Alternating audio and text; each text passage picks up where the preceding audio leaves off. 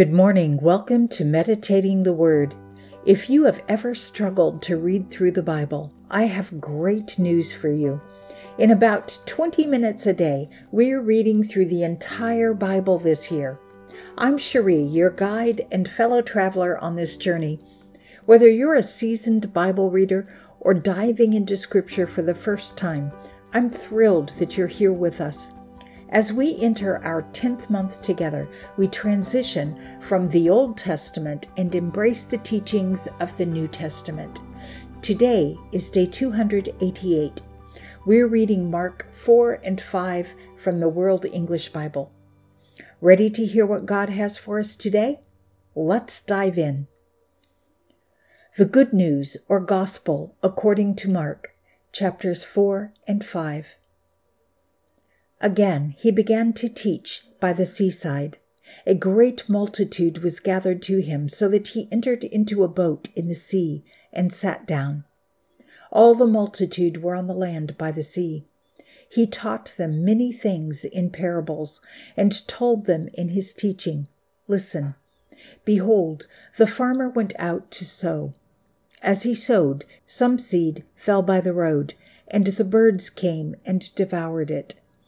Others fell on the rocky ground where it had little soil, and immediately it sprang up, because it had no depth of soil. When the sun had risen, it was scorched, and because it had no root, it withered away. Others fell among the thorns, and the thorns grew up and choked it, and it yielded no fruit. Others fell into the good ground and yielded fruit, growing up and increasing. Some produced 30 times, some 60 times, and some 100 times as much. He said, Whoever has ears to hear, let him hear. When he was alone, those who were around him with the twelve asked him about the parables. He said to them, To you is given the mystery of God's kingdom. But to those who are outside, all things are done in parables, that seeing they may see and not perceive, and hearing they may hear and not understand, lest perhaps they should turn again and their sins should be forgiven them. He said to them, Don't you understand this parable? How will you understand all the parables? The farmer sows the word. The ones by the road are the ones where the word is sown. And when they have heard, immediately Satan comes and takes away the word which has been sown in them. These, in the same way, are those who are sown on the rocky places, who, when they have heard the word, immediately receive it with joy. They have no root in themselves, but are short lived.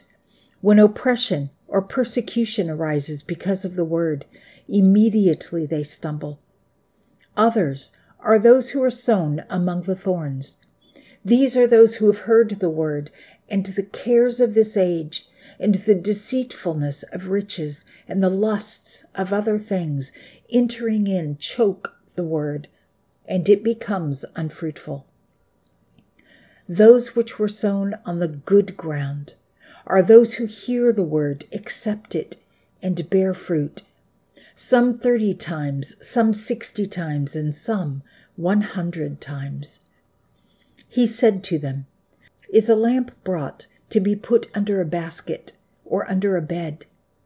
Isn't it put on a stand?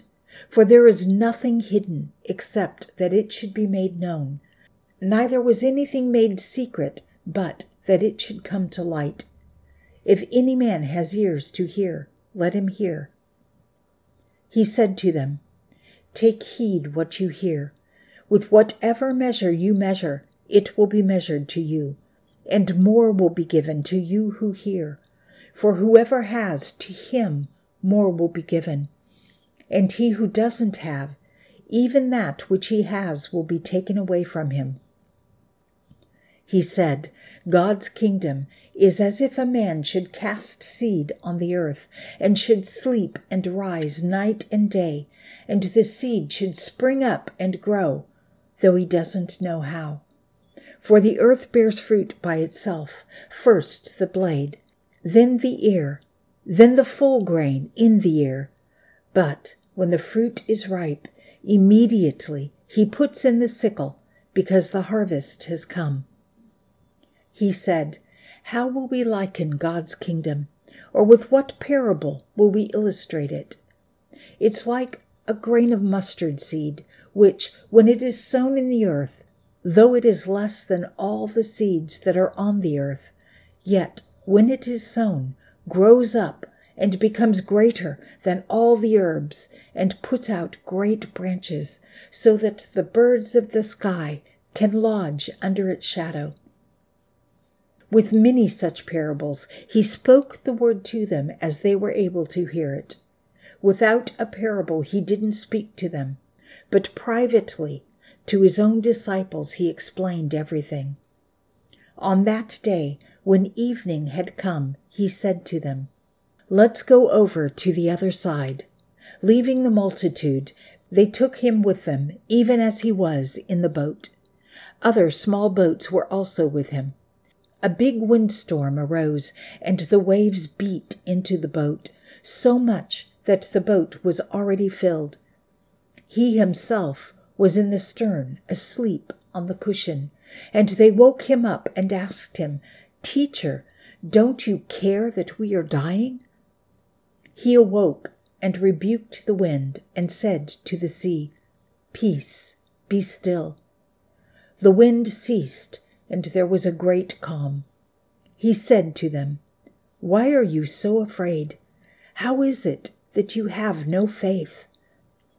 They were greatly afraid and said to one another, Who then is this that even the wind and the sea obey him? They came to the other side of the sea, into the country of the Gadarenes. When he had come out of the boat, immediately a man with an unclean spirit met him out of the tombs. He lived in the tombs Nobody could bind him any more, not even with chains, because he had been often bound with fetters and chains, and the chains had been torn apart by him, and the fetters broken in pieces. Nobody had the strength to tame him.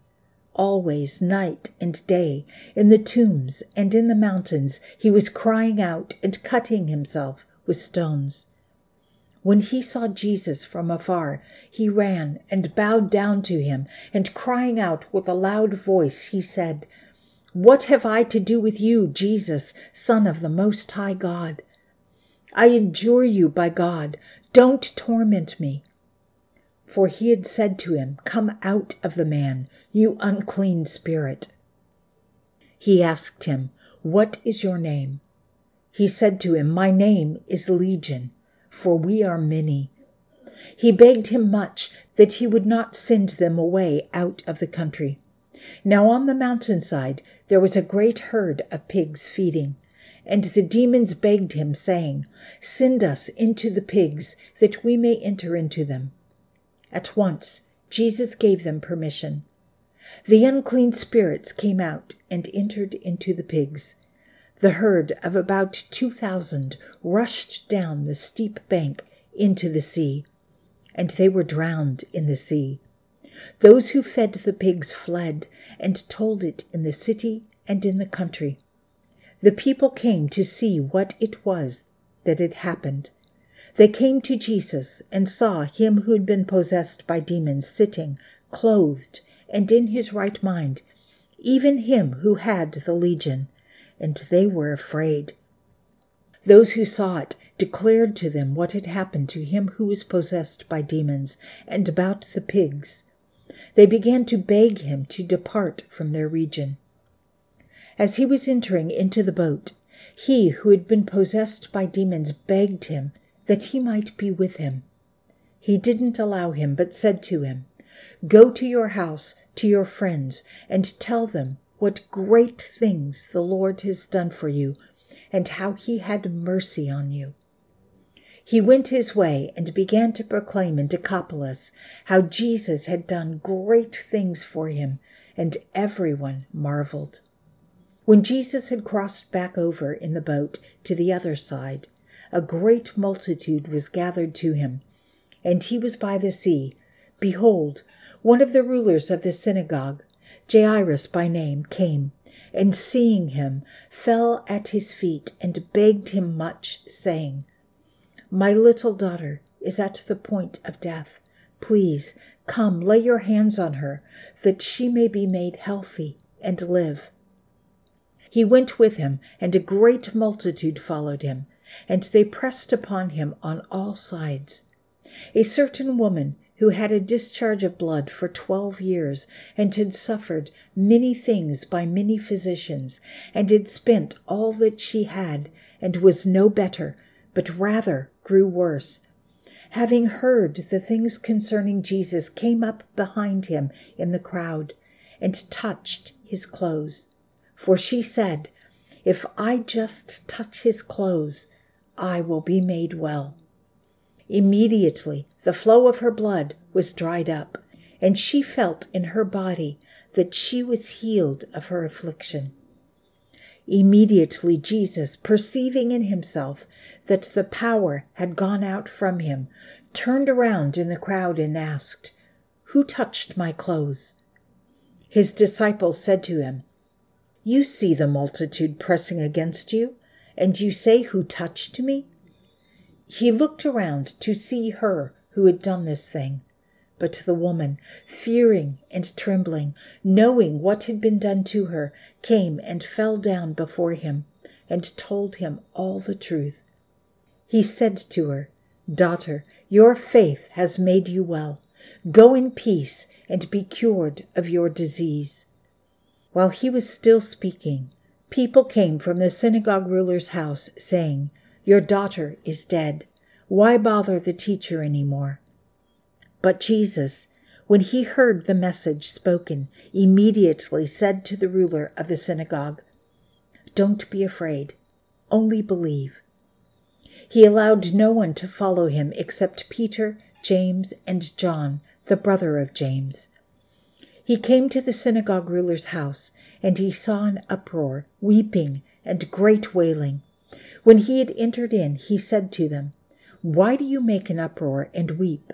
The child is not dead, but is asleep. They ridiculed him, but he, having put them all out, took the father of the child, her mother, and those who were with him, and went in where the child was lying. Taking the child by the hand, he said to her, Talitha cumi, which means, being interpreted, Girl, I tell you, get up.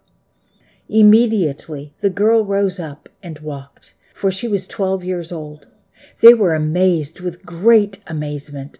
He strictly ordered them that no one should know this and commanded that something be given to her to eat.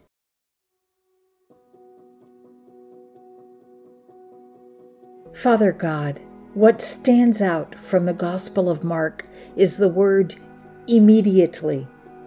Immediately, Satan comes for the word. Immediately, they received the word with joy. Immediately, they stumble. Immediately, the farmer puts in the sickle to harvest. Immediately, the flow of blood was dried up. Immediately, Jesus knew power had gone out from him. Immediately, Jesus told Jairus not to be in fear, but to believe. And immediately, the dead girl arose. We get a sense of urgency from Mark, of not delaying. You aren't making a decision to heal or to not heal, to prosper or to not prosper. You created the law of seed, time, and harvest. If we sow your word into our hearts, it will produce. We don't need to know how. Your seed is sure. If it is sown into good ground, it will produce. So we receive your good seed immediately and with joy and plant it in the good soil of our hearts. And we thank you in advance for an abundant harvest. Amen. Thank you for joining us today on Meditating the Word as we close another chapter in our journey It's important to remember that understanding the Bible is a process, and we know that faith comes by hearing the Word, and understanding comes through planting it in our hearts and meditating on it. Thank you for joining me today. I hope to meet you here again tomorrow and every day as we continue reading the Bible together. This is Cherie, reminding you that you are in my prayers. I look forward to spending time with you again tomorrow. Until next time, be blessed and be a blessing.